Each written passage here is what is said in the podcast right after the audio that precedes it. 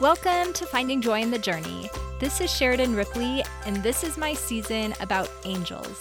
I'm so excited to share all these different tips and tools on how you can access heavenly help through angels. And this is actually an email series that I send out to my newsletter subscribers that sign up through a specific link. So if you want to jump ahead, go to SheridanRipley.com.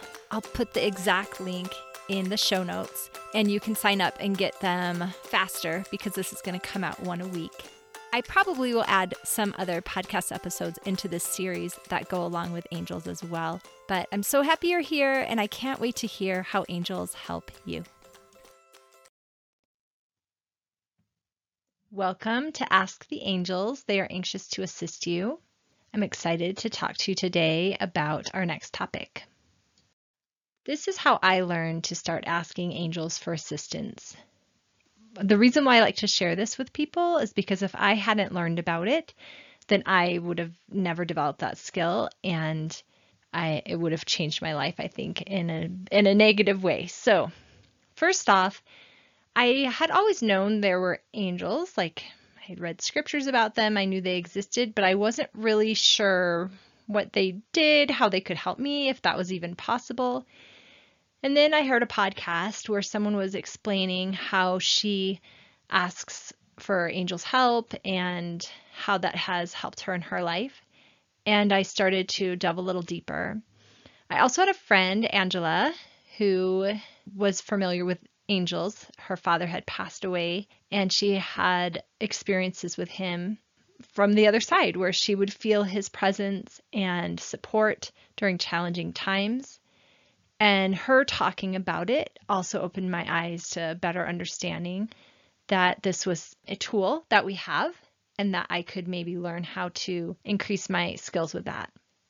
Some point after that, Angela and I actually attended my friend on or our friend Andrea's birth, and at that birth, Angela felt Andrea's grandma there, and Andrea was like, "Oh yeah, I you know, had also felt her there and was rocking in her grandma's rocking chair. And it was this neat experience to see this interchange between them. And then at the end of Andrea's birth, there was an experience where I felt heavenly assistance. And it was kind of like an, an eye opening opportunity where I'm like, oh, wow, I feel like the veil is very thin um, at births and deaths. And so being at a birth kind of gave me this opportunity to have a glimpse into that power of angels. And I started to delve a little deeper into angels and how to ask for their assistance. So I started reading different books about angels, different people's experiences. And I also started to pray specifically for the gift of sensing heavenly help so I, I, prayed specifically for eyes to see and ears to hear and heart to feel. I also was very specific. Some people actually have a gift of seeing angels. I didn't want that gift with my physical eyes, but I did want to be able to see angels in a spiritual way and only when I needed to and only when it served God. I was very specific in asking for these gifts and I just asked for them one at a time. I kind of started praying. I probably prayed for a year for eyes to see, not just angelic help, but just to see what God needed me to see. For me, prayer is that is the key to accessing the assistance from angels because I always do it in a prayer. I always ask God to send angelic help I don't like talk directly to angels. That's not how I do it. Rather, I feel it's um, for me a better way to just pray and ask Heavenly Father or Jesus to send an angel if I feel like I need one, or to send an angel to somebody else if I feel like they need them. And then basically, I started trying it. I started asking. I started that pretty quickly once I learned about how um, angels, we can just ask for their help. So I remember specifically not long after we I started delving into this that we needed to go buy a new van. And so I prayed that we'd have like the best available van buying angel help us to go buy the van. I just said a little prayer before we left and I prayed for this angelic help and then I feel like it really helped us with that. So that's kind of how I started doing it, just kind of like practicing it, seeing what happened when I when I'd pray and ask for angels help. And I also was very specific and the angels I asked for. So, for instance, I don't love to cook, but I do have to cook, right? So I started praying whenever I'd get nervous cooking. I'd pray and ask Heavenly Father to send the best available cooking angel. And usually it felt like my grandma because she was a great cook. And I just would feel more confident in cooking after I'd pray and ask for this cooking angel to come and help me. So that was just a really simple way to get started. So, some other examples are test taking angels.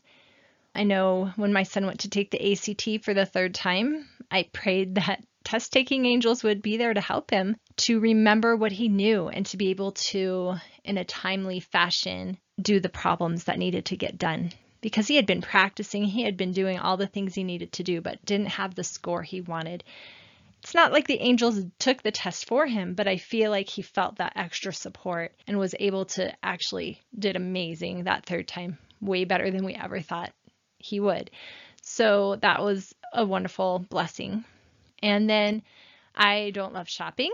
So when I have to go shopping, especially for some reason buying shoes is really hard for me. So when we moved to Utah, I needed to get boots. And I remember just praying in the car before I went into the shoe store. I'm like, Heavenly Father, please send the best available shoe buying angels to help me find quickly and easily a good pair of boots.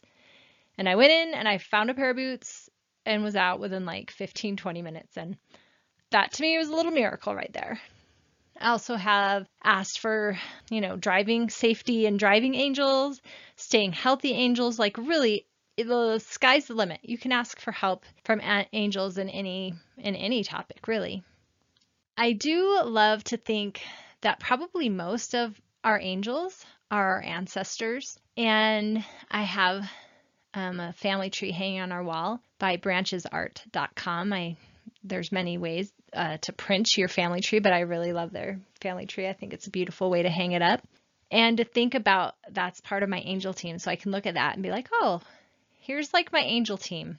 And I do, of course, pray and ask for specific angels. Like, I don't know if my shoe shopping angel is on my ancestor. I have no idea. But um, it's just kind of fun to think about our ancestors helping us in times of need. I will share a list of angel books that I've read and enjoyed. Your challenge for today is to try out praying and asking for a specific angel's help. Maybe do you have a big project at, at work, like making a PowerPoint? You could pray and ask for the best available PowerPoint creating angel. Or maybe suddenly find yourself homeschooling and that wasn't planned. You could ask for the best available homeschooling mentoring angel. Or for me, like helping my son with math, I did so much better if I'd pray and ask for the best available math angel. For me, I like to ask for the best available blank angel because I think there's probably, let's say, I have no idea, guys. I'm making this. So let's say there's a thousand math angels. Well, I want the best one for me and my son because I'm sure there's math angels of all skills and levels. So I like to just ask for the best available math angel or the best available whatever kind of angel. So then just notice if anything shifts after you pray and request for the angel's help. Note it down, maybe do a journal entry just be aware. Did you notice a shift and was it positive? And I'd love to hear how it goes for you. If you want to have instant access to all the parts of this Ask the Angels mini class, which includes videos too, sign up for my newsletter, and in the very first one, you will get a link to the Ask the Angels mini class, as well as a lot of other great resources to find more joy in your journey. Just head over to SheridanRipley.com to sign up. And if you enjoyed this episode, please subscribe so you can get a new tip or tool each week. Also, share it with your friends. You can either send a link to someone through your podcast listening app or just take a screenshot of it and share it on your social media. Thanks so much and enjoy your week.